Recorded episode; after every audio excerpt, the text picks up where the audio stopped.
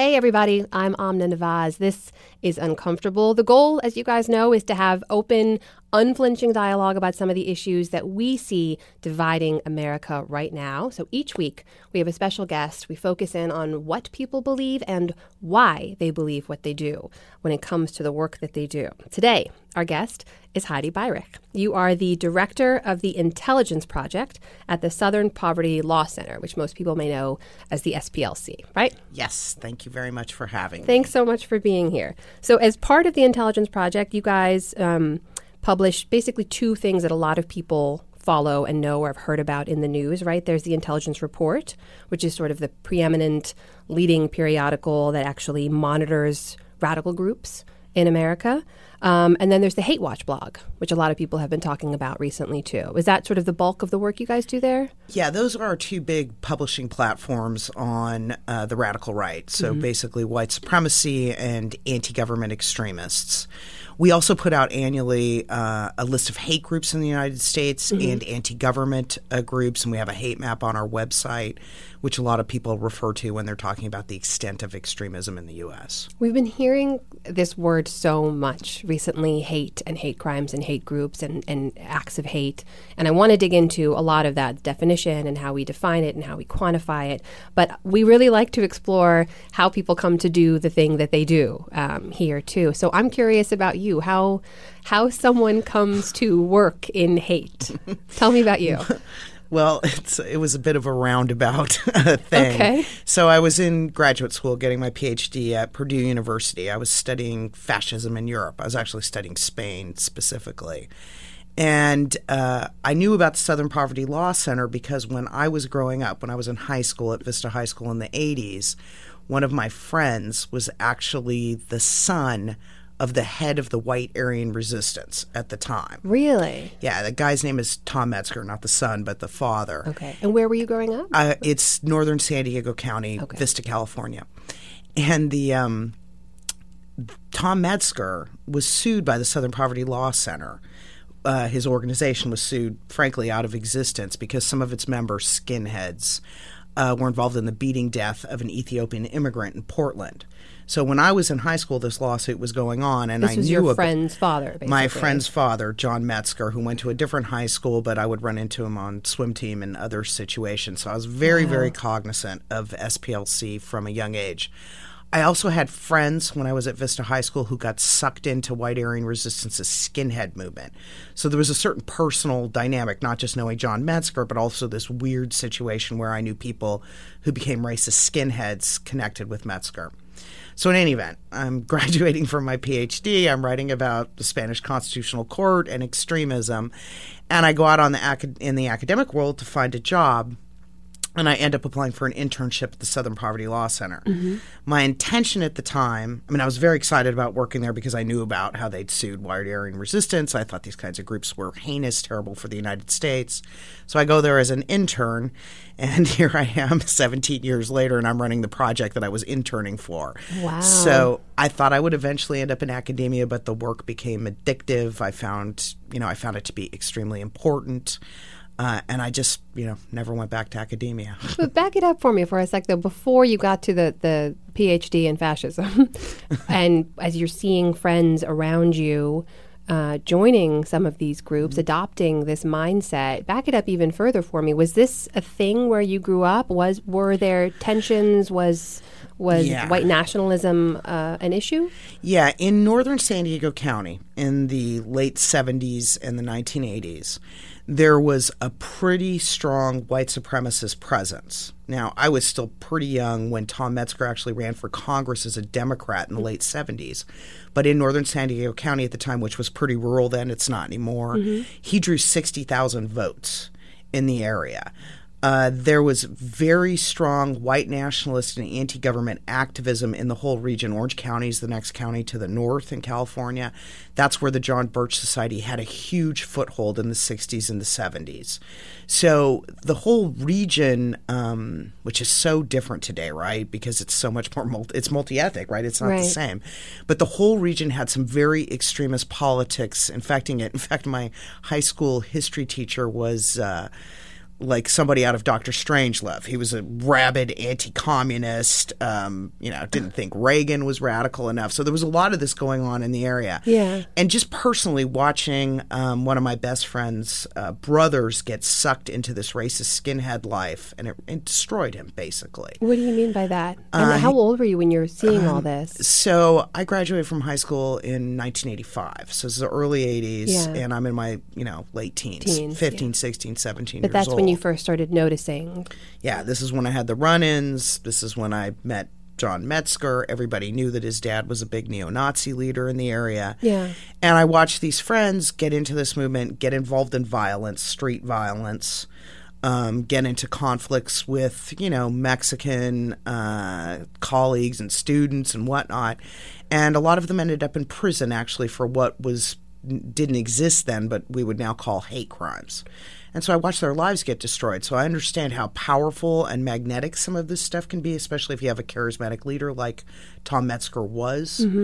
Uh, and I know what it can do to people, and it and it, it destroys the person involved in the movement, but it also, of course, destroys those people who are affected by it, right? The people who are on the receiving end of violence or uh, you know negative propaganda and so on.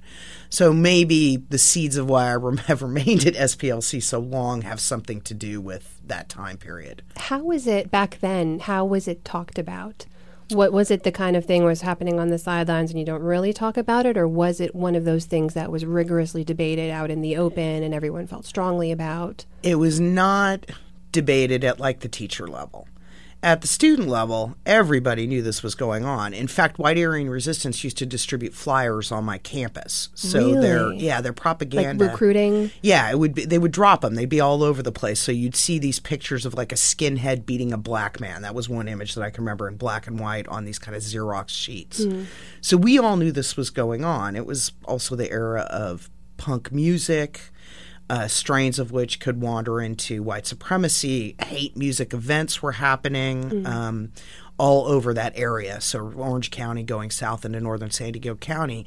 So, we knew about it, but people didn't talk about it, right? This wasn't, it's not like something you would see on the nightly news. It was not a debated issue. It was more like um, a dirty secret. Well, I was going to would say, was it like a taboo type thing that you don't want to acknowledge is it was very taboo and in fact uh, the friends of mine who's you know one one friend whose brother got sucked up into this the parents didn't even want to talk about it. It was a very embarrassing thing to have happen. Mm. And there was like no social support network or anything to draw people away from it and so the SPLC, when they sued uh, White Aryan Resistance, this was a big deal because it was somebody taking, you know, a very public stance and saying, no, this is bad stuff. These are bad, rotten ideas, and the violence that comes out of this movement should stop. The lawsuit was a civil action to to defund the group, which they won and won millions in damages that went to the child, actually, of the guy who was killed, the Ethiopian immigrant. So, you know, that that had an impression upon me as well that SPLC did something affirmative to stop this, and it really did. It bankrupted White Aryan Resistance. Tom Metzger was no longer a major figure in the movement, and the amount of white supremacist activity in that region declined as a result. How do you now, in the work that you do, tracking and monitoring a lot of these groups that are doing and saying uh, and spreading terrible messages and things? Um, how do you spend your days? What are you physically doing all day?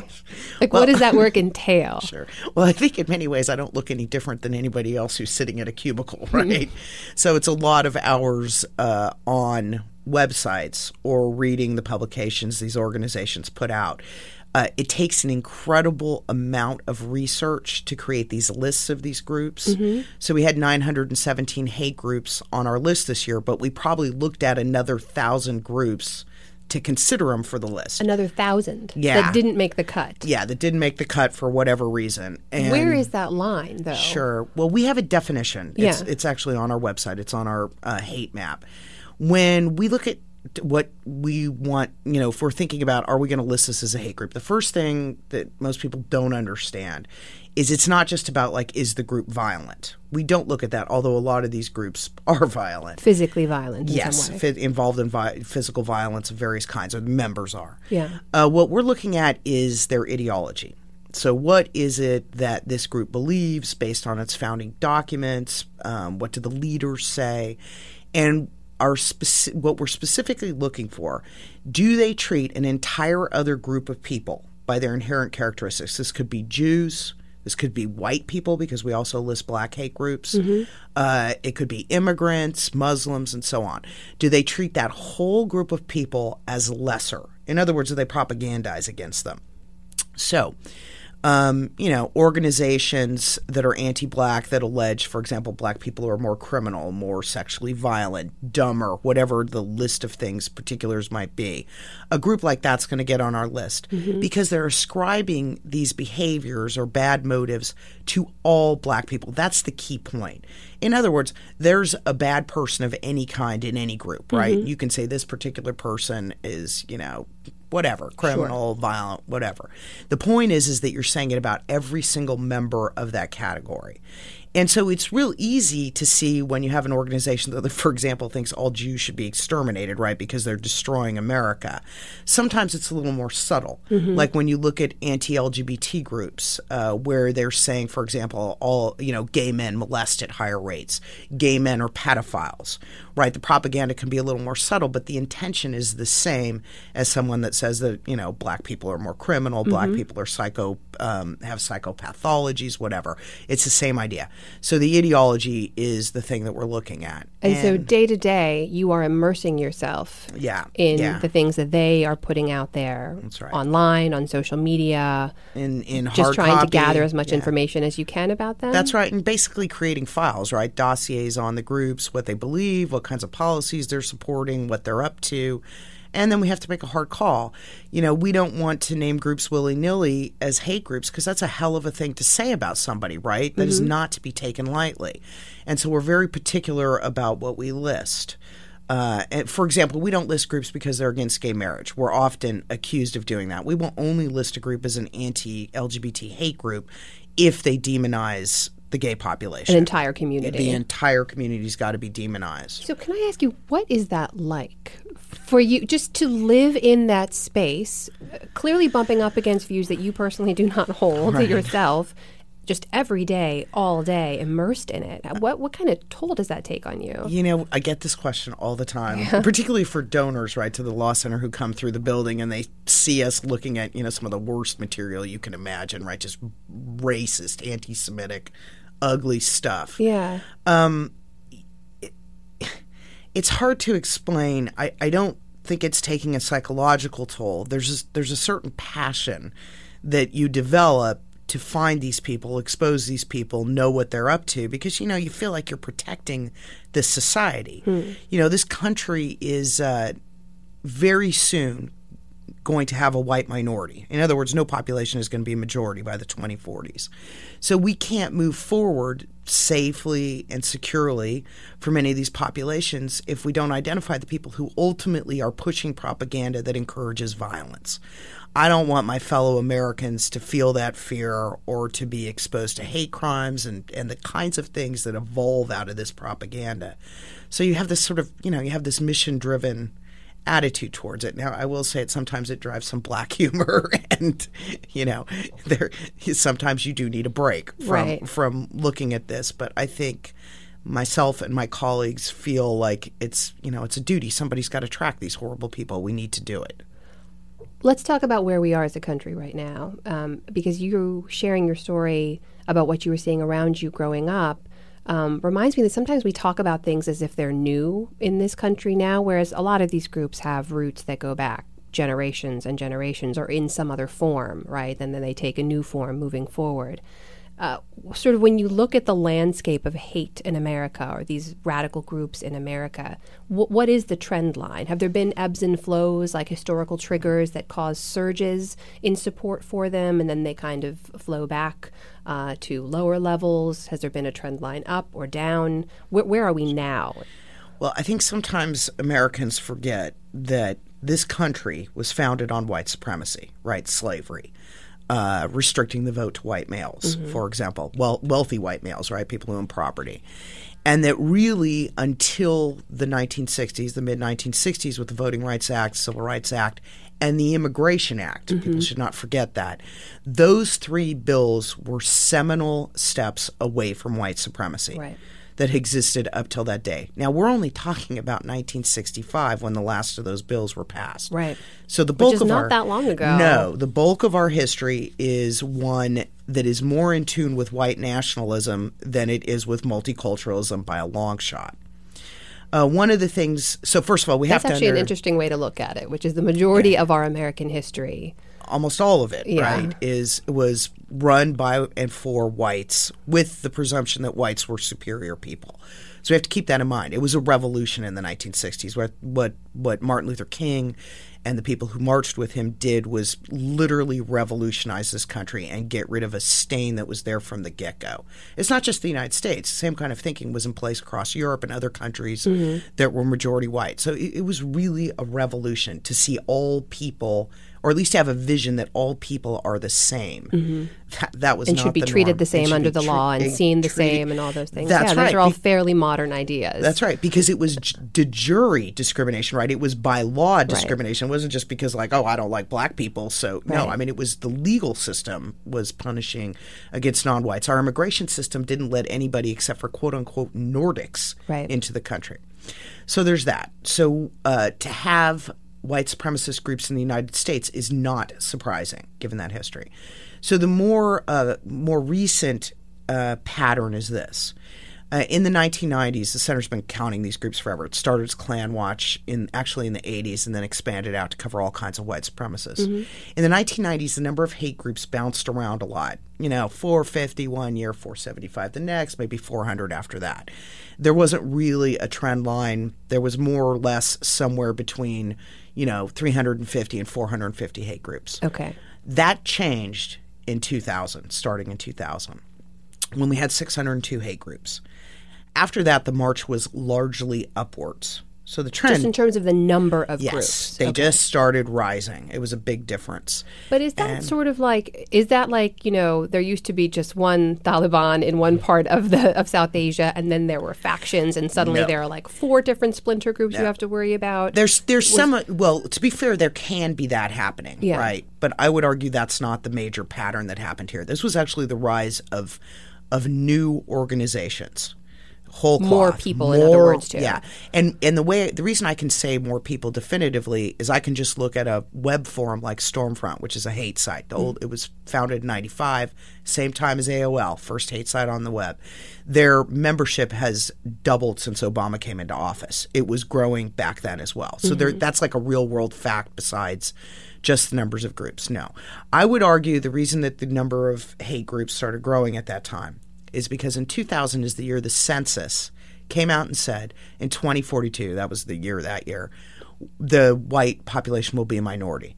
And that that set off alarm bells? It, it definitely set off alarm bells. So i was already monitoring these groups in 99 and what happened was all of a sudden everything from the klan to white nationalist groups decided to start attacking immigration as opposed to black people which had been their bread and butter for decades. And there's a reason for that Mexican immigration to the United States was growing, and it was the demographic threat. It's immigrants that are going to swamp out white people. That's from their perspective. Mm-hmm. So they shifted their rhetoric. They started attacking immigration. They held rallies on the basis of immigration, had had no interest in that five years before. I mean, it's not like they liked immigrants, but they just didn't think of them as much that problematic. wasn't the threat, in other words. No. So you saw a definite shift Yes. then in terms of tack and resources and focus. And they talked about the demographic threat. They're very cognizant of what they're facing. If you're a white supremacist and whites are going to be the minority, it's game over. Right. So you better get to it. And they did. And then, you know, the financial crisis hit that fed more people to the movement like they all that always does. Well, this is the other part of this Mm-hmm. I wanted to ask you about because so much of it is ideology, but a lot of it is real world factors, right? Mm-hmm. That people who are prone to want to see other people as enemies or taking resources from them, there are things that happen outside of race or identity or religious context that trigger those kinds of things, right? Economics are really, really important here. It's very easy to suck up the idea that it's immigrants stealing your jobs when the economy is collapsing and jobs are really disappearing, right? Right. Or you don't have a job. That's right. You don't have a job, Yeah. so it's an easy scapegoat, right? It's a it's a simple message that hate groups understand and pushed all through that finan- you know, up to today, Yeah. right? The financial crisis. Then Obama got elected. When Obama was elected and a, there was a black man in the White House, that sent shivers up the spine of white supremacists and helped fuel their recruiting efforts. Hmm. You saw a surge then. Absolutely. How big? Um, I'm trying to remember what the jump was in the number of groups, and it was probably, you know, 100, 150 in the course of a year. And we have 917 of them as of 2016. So that's from the 400s in the 90s to a little over 900 today. yeah, and In the span of Of, of, you know, just 20 so years. That's right. So it's there's real strength there. And Stormfront, that website that I was mentioning, has more than 300,000 registered users at this point. And that's how you measure membership. Yeah, well, they measure it. They tell you actually this is how many people we have registered on our forum. They put out a newsletter, yeah, like yeah. membership numbers? Yeah, they put the numbers right on the front page, so you can just go ahead and look at it. and You can see, wow, that's three hundred thousand people who are on a neo-Nazi website. But that's that's self-reporting to some Those are people right? who actually went So there and signed up to be members. that they say went there and signed up. Yeah, So and do you you can- trust those numbers? I do trust the numbers. You can see uh, when we do scrapes of Stormfront, we can actually see that this is a real thing. Now, that doesn't mean all those 300,000 people are, you know, completely active on a regular basis. Right. But they have gone to that website, they have gotten themselves a username, they've gotten themselves a password, and in most cases, they have posted something on there. They're being reached by the message at the very least. Let's talk about where we are now as a country post election, because you guys put out a couple of interesting reports right after the 2016 election, right? Tell me about those. Sure. So we put out uh, a report 10 days after the election on the level of hate violence and hate incidents that we had seen just since the Wednesday after Donald Trump was elected. And at that point, we had had something like 800 incidents in that short span of time. We also put out a report about schools. So during the campaign, we sent a survey to 10,000 teachers. We did not mention the names of any of the candidates in this survey, and we asked the teachers to report back about what the school climate was on their campuses during this um, this election. Uh, so not only did we find that hate incidents exploded after the election, but we also found that the Trump administration and the Trump campaign had created a school climate that was quite horrible for minority children um, for uh, immigrant kids, Muslim kids, and so on. The the level of sort of, you know, you're going to be deported. You're a Muslim, get out of the country, terrorist. Like these incidents were happening all over the place, and and really, what these two things amount to is the racial climate was scary for minorities in the wake of the election. I would argue that people who liked Trump's attacks on Mexicans, Muslims, women, others Yeah. were emboldened by the election and played that out in the days afterwards. I mean, literally the day after the election, my phone was ringing off the hook with people reporting hate incidents. It was uh, I'd never experienced anything like it. You know, and, and I say hate incidents. I should clarify that that doesn't Yeah. Mm-hmm. mean they're necessarily crimes. It could be somebody walking down the street and someone screams at them, "Terrorists, go home." Now that's protected speech, Right. But it's an ugly thing to have happen to you. Uh, some of those incidents were violent and therefore criminal, or they were property defacement, and that's a crime too. Were you? I remember when the reports came out. I read them both, um, and the the first question I had was, how do you know? How can you verify all of those? Or are you able to vet everything that everyone submits? Well, we obviously could not vet what happened just in the few days right after the election. Yeah. Um, the stuff that came from teachers was their self-reporting, right? So we took them at face value, but that doesn't mean that some of them couldn't be, you know, wrong or lying or whatever. There's not much we can do about that. We are now uh, we are so we would use media reports to help vet things and law enforcement reports, you know, police incidents where we could get our hands on them To cross check, verify and, where you could. And now, in the last month or two, we're working with ProPublica to, to really do the vetting that you're asking about. Now you are, To go okay. through the data seriously. Yeah. Um, there's a whole bunch of others working on the Project Huffington Post, and the New York Times was investigating some of these things. Anyhow, there's a Yeah. lot of journalists working to verify the incidents Mm-hmm. and provide all that data to the public. The database is already up. And then hopefully to refer uh, criminal cases where warranted if that hasn't already occurred. Is it fair? Because part of this comes down to the way in which people are sharing their stories. In self reporting, there's an inherent flaw, right? You're relying on people to define for themselves and then report to you without any way to verify it on the back end. Sure. And also, there there wasn't a place for people to report before, right? So, are you? Is there any concern that because is it sort of like a if you build it, they will come idea? Like we gave people a place to report hate, and so they did so in larger numbers than they otherwise would have. I would guess there's at least some of that. I think it would be ridiculous to argue uh, differently. But even so, uh, we've been collecting hate incidents out of the press and from cops for d- literally a couple decades. And in a 10 day period, you're not going to get more than if it was really extraordinary maybe a dozen incidents mm-hmm. so there was something different going on at this point in time now i agree with you if you build it they will come but i would still argue that these numbers are far out of whack from what we normally uh, see and yeah. we will find we've already found that a few will be hoaxes or it'll be personal stories that we can't verify but even so these numbers are so much higher than what we would get in this time period that there's no question that there was a wave of hate that broke out after that election. What kind of I want to ask you about those hoaxes because they get so much attention. Mm-hmm. And even if the people who are involved in them have the same intention you do of calling, you know, greater awareness and and letting people know these things are happening, they effectively undermine the entire argument, right? Because they, yes. the handful of hoaxes that do occur for every, I don't know how many other actual events that occur, get shared very widely, right? Because they're more sensational, they're more interesting to read about, and allow people to then say, well, how do we know everything else is real too? No, what you say is exactly right. I really, uh, the hoaxes are very upsetting. First of all, it serves no purpose. Secondly, one or two hoaxes, and there are hoaxes in any kind of criminal, uh, you know, any kind of crimes you're collecting. Sure. You know, you've got fake insurance fraud, you've got this or that. What bothers me about this is that they can then be used to undermine the idea of hate crimes period. And right. there are some uh, conservative websites that would like to act as though hate crimes aren't a real issue, and they take advantage of this, and the stuff is shared. So you're doing us no help by lying about a hate crime. You're causing us problems. And here's the bigger issue. The Department of Justice has done three studies looking at survey data, crime survey data they collect. And they tell us that every year there are 280,000 hate crimes in the United States. 280,000. That's the Department of Justice. Mm-hmm. The FBI reports about 5,500. So the FBI itself is not collecting the data the way they need to. We Where are does not that gap come from? Underreporting.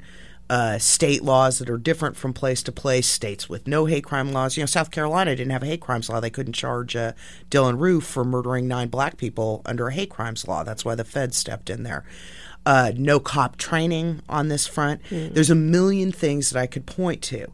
But if we understood that there are 280,000 hate crimes in this country, as opposed to the data that most people look at, we'd consider this a massive social problem and we'd do something about it. Mm. But we don't. So the hoaxes undermine that reality as well.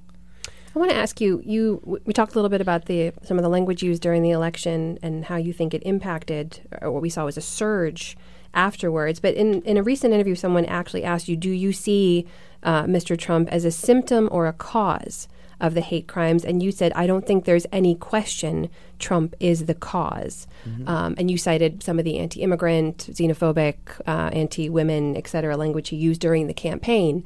Is is that fair to lay that all at the foot of one man? Absolutely fair. I mean, Trump was running for the highest office in the land here in the United States. I would argue, probably in the world, right? One of the most important political elected position that there is. Mm-hmm. Trump's first day of campaigning was to call Mexicans rapists and some other bad things.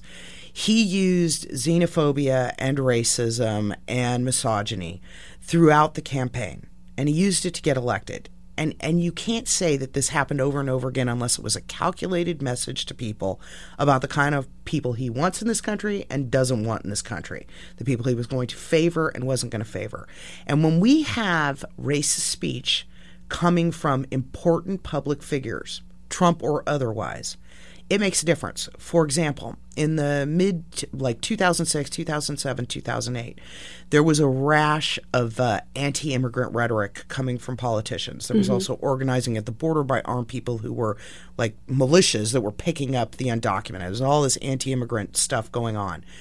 Right then and there, you saw a rise in the number of anti immigrant hate crimes when there were the debates over the Ground Zero Mosque here in New York, mm-hmm. and there was a lot of anti Muslim talk from people like Newt Gingrich and other figures, political figures, important ones, we saw a rise in anti Muslim hate crimes. You're saying that people with a platform and a voice carry they, responsibility they with the things that they do. do. But here's the other question is that, you know, in a lot of, and I read through the data on the reports too, particularly the schools report. Um, actually ended up, I was trying to, I was looking into doing a story and I called around to at least three or four dozen of the people who'd agreed to be contacted by the media and their stories ranged from you know mildly offensive absolutely offensive but mildly offensive kind of comments being tossed out casually and the conversations that ensued to very disturbing near violent type incidents but a lot of them were mimicking language that um, reflected ideas that have long existed in American society, I would argue. And so I'm, I'm wondering if it's, you know, you say that you think Mr. Trump was the cause, but did he really just give language to a lot of things that already existed here? Well, I don't disagree with you that it existed. I mean, this is the point about white supremacy for so long. But I would say he gave license to these ideas, he sanctioned them, he made them mainstream. In fact, Trump is the biggest uh, mainstreaming of hate person we've ever had. What, right? How do you know that? What do you mean by that? Well, what I mean by that is in the past, let's talk about George Allen's run for Senate in 2006, for example, on the Republican ticket in Virginia. When he said macaca, which is an offensive word for black people, his candidacy was over. Uh, for the most part, the political parties did not allow people to use racist language and stay as candidates. Mm-hmm. That that was um, a non-starter and and that was a good thing for our society because that means that the, at least at the highest levels, the national level, everybody understood that racism and hate and these kinds of things are bad, and we don't want them involved in our political system. Trump has changed all that. He's in essence turned back the clock to, you know, the era of George Wallace and others who used racist language to try to get votes. And that's what we have right now. And that's why I consider it such a tragedy. And it's why it's not surprising that this wave of emboldened folks came out after the election and attacked at exactly those populations mm. that um, Trump attacked during uh, the campaign. Now, I should. A lot of these groups had, uh, had really been emboldened because in the data it showed a surge right afterwards, right? And then everything trailed off. Mm-hmm. Wouldn't we be seeing sustained levels of those kinds of attacks? No. Elections usually can, well, usually bring out the worst in us. Uh, it depends on the circumstances. After the Brexit vote, for example, in England last mm-hmm. summer, where Muslims were demonized and immigrants throughout the throughout the campaign, we saw a wave of attacks, huge spike of attacks on them as well. Those were emboldened supporters. These things, uh, as social movements, tend to peter out a little bit. Now we're still having these attacks. I think as of Monday, there were more than 1,800 that we had documented, but it's not at the levels that it was before. Mm-hmm. I might also say that um, the Trump campaign has toned down the rhetoric a little bit. Now, they have not, uh, and I wish they would, Trump campaign, Trump administration has not come out and and you know, specifically denounced hate crimes and any supporters who might be engaging in that kind of activity. But Trump did make a statement about anti Semitism mm-hmm. to the Congress a couple weeks ago. And actually, he would argue, and I'm sure his administration would argue, he has said to people committing yeah. violence in his name, stop it. Yeah. Well, that's about the extent of what he said, which is stop it, right? right. And he had to been dragged kicking and screaming, right, by reporters to make those comments. I wish he would be presidential in the way that George W. Bush was after 9 11 and make a full on on statement about how this stuff is terrible. I I don't want anybody committing hate acts, crimes, bias incidents in my name. Uh, George W. Bush did a very important thing after 9 11 by going to a mosque and denouncing what was then an outbreak, actually, of murders of people who thought were uh, Muslims, right, because of right. the attacks. Mm-hmm. And he said that Muslims are part of our community. They're our brothers. I mean, I don't remember the exact words, but it was along those lines. And that put a stop to that wave of hate. But let me ask you, Heidi, do you think that would help? or make a difference? Because the counter argument to that is look, people will find in the message the thing that they want to find. And to their defense, they can't control who supports them. So, you know, if you come out and publicly denounce a group, if you say, I shouldn't have said that, and I, you know, that's what it was, but people who have terrible ideas or ideologies still find something to latch onto into what you're saying, even if President Trump were to come out and give a speech saying this is terrible, don't do it. People may think I, I know what he really means, and I'm going to keep on doing what I'm doing. I think it would make a big difference. You do? I really do. I think the majority of people who might have gotten emboldened and worked up during the election and, and thought they could say these things that they wouldn't have said, you know, the day before would have stopped. It would have been really powerful right after the election uh, more so than now. I think it makes a huge difference when public figures denounce hatred, racism, xenophobia. Mm. It makes people think differently about this. And unfortunately for us, we have an administration did the opposite, right? It opened the door to making those things more acceptable. So I really think it would make a huge difference. I also think it's just sort of incumbent upon our political leadership to stand against ideas that are so heinous and harm the lives of our fellow citizens. When the trend line has been going the way that it has, how do you a stop it and reverse it? That uh, you're talking what about needs the to happen? The number of groups that you've seen rising over mm-hmm. the years, the level of activity, yeah. the degree to which a lot of this stuff, as you mentioned, has sort of become normalized. We're we're using phrases and and things that haven't been seen for decades here. Uh, well, political figures matter hugely here. Mm-hmm. Looking at the phenomenon clear eyed and explaining it is is very very important making sure uh, that tech companies don't make it easy for these people to get their messages out or to make money off of this messaging matters. I'm thinking here of the fact that Google is changing its policies because they were found to have been running ads that funneled $30,000 to former Klansman David Duke's uh, video channel on YouTube. There are a lot of things. You think that private companies hold responsibility? Absolutely. Well, I mean, YouTube yeah. itself says that it doesn't uh, funnel money to extremists, but they were found to have been doing that, right? Mm-hmm. So there are a whole host of things that can be done to make civil society more civil, right? Whether it's political figures, you know, there there are things like PayPal is essentially the banking system for hate groups. Why is that? You know, that's how uh, hate groups make money, move money. You know, there's more, you know, several dozen hate groups that use that as their main uh, banking system. Hmm. Why why would you engage in that kind of commerce? Something we brought up to uh, PayPal. So there's a whole host of things here that matter. I mean, there's no simple answers, but it would be nice if it started from the top to say this stuff is bad. You know, this is this country is very soon going to have no majority population. We can't live uh, and be successful as a democracy if we have civil strife like this. It's really a bad thing for our future. And we've been here before. The, you know, in the 1920s, uh, when a terrible immigration act was passed, 1924 actually, to ban everyone who was non-white from the country. Actually, had to be Northern European under that act.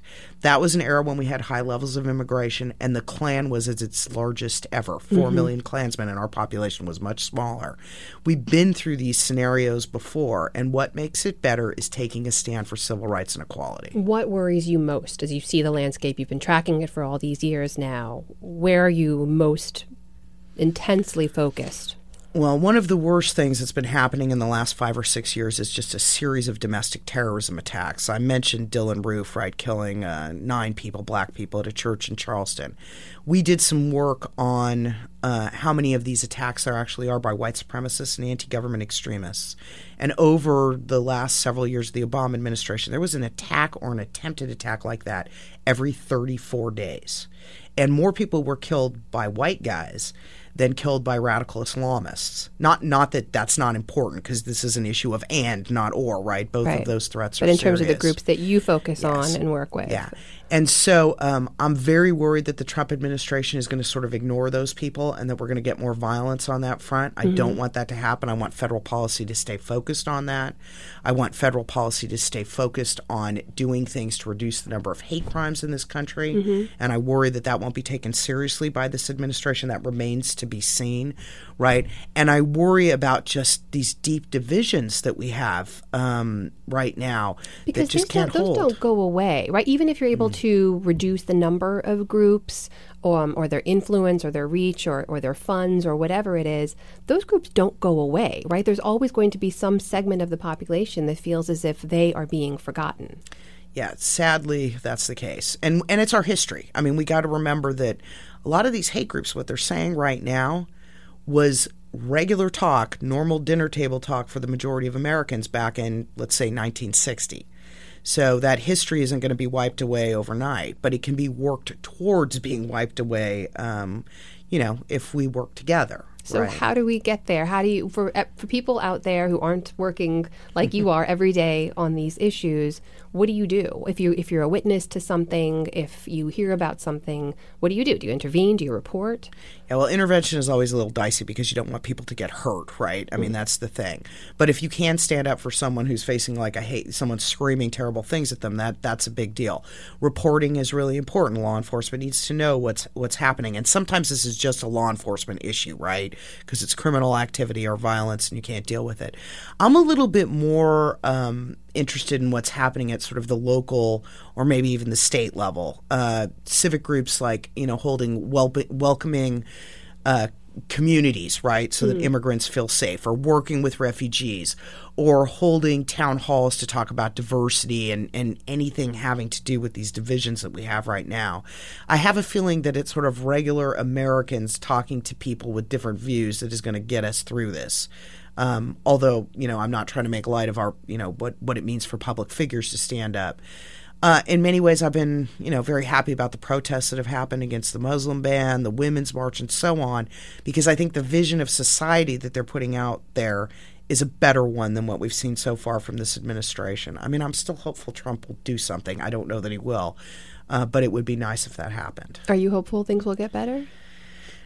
it's been such a rough, you know, two years. You've both been through the- a lot. uh, both on the hate group count and what's happened in politics. But you know, you got to hope, right? And certainly, the United States. I mean, whatever we think, it's in a better place than it was in you know before the Voting Rights Act was passed and before the Civil Rights Act was passed, the Immigration Act. So we got to keep that in mind. Um, you know that. So you got you got to hope. Maybe it's a couple steps back, and then we'll have three steps forward. Maybe, maybe, maybe. Um, Heidi Beirich, thank you so much for being here, for taking the time to talk to us. I really appreciate it. Thanks for having me. Thank you for listening to Uncomfortable. If you like what we're doing, take a minute, leave us a rating and a quick review. It helps others to find these conversations, and we really just want to hear what you think. Plus, we've made it easy. Just click on the link in the description of this episode.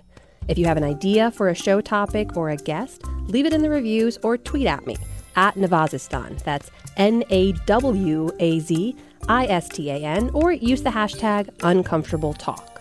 Uncomfortable is a production of ABC News. New episodes post every two weeks on Tuesday mornings.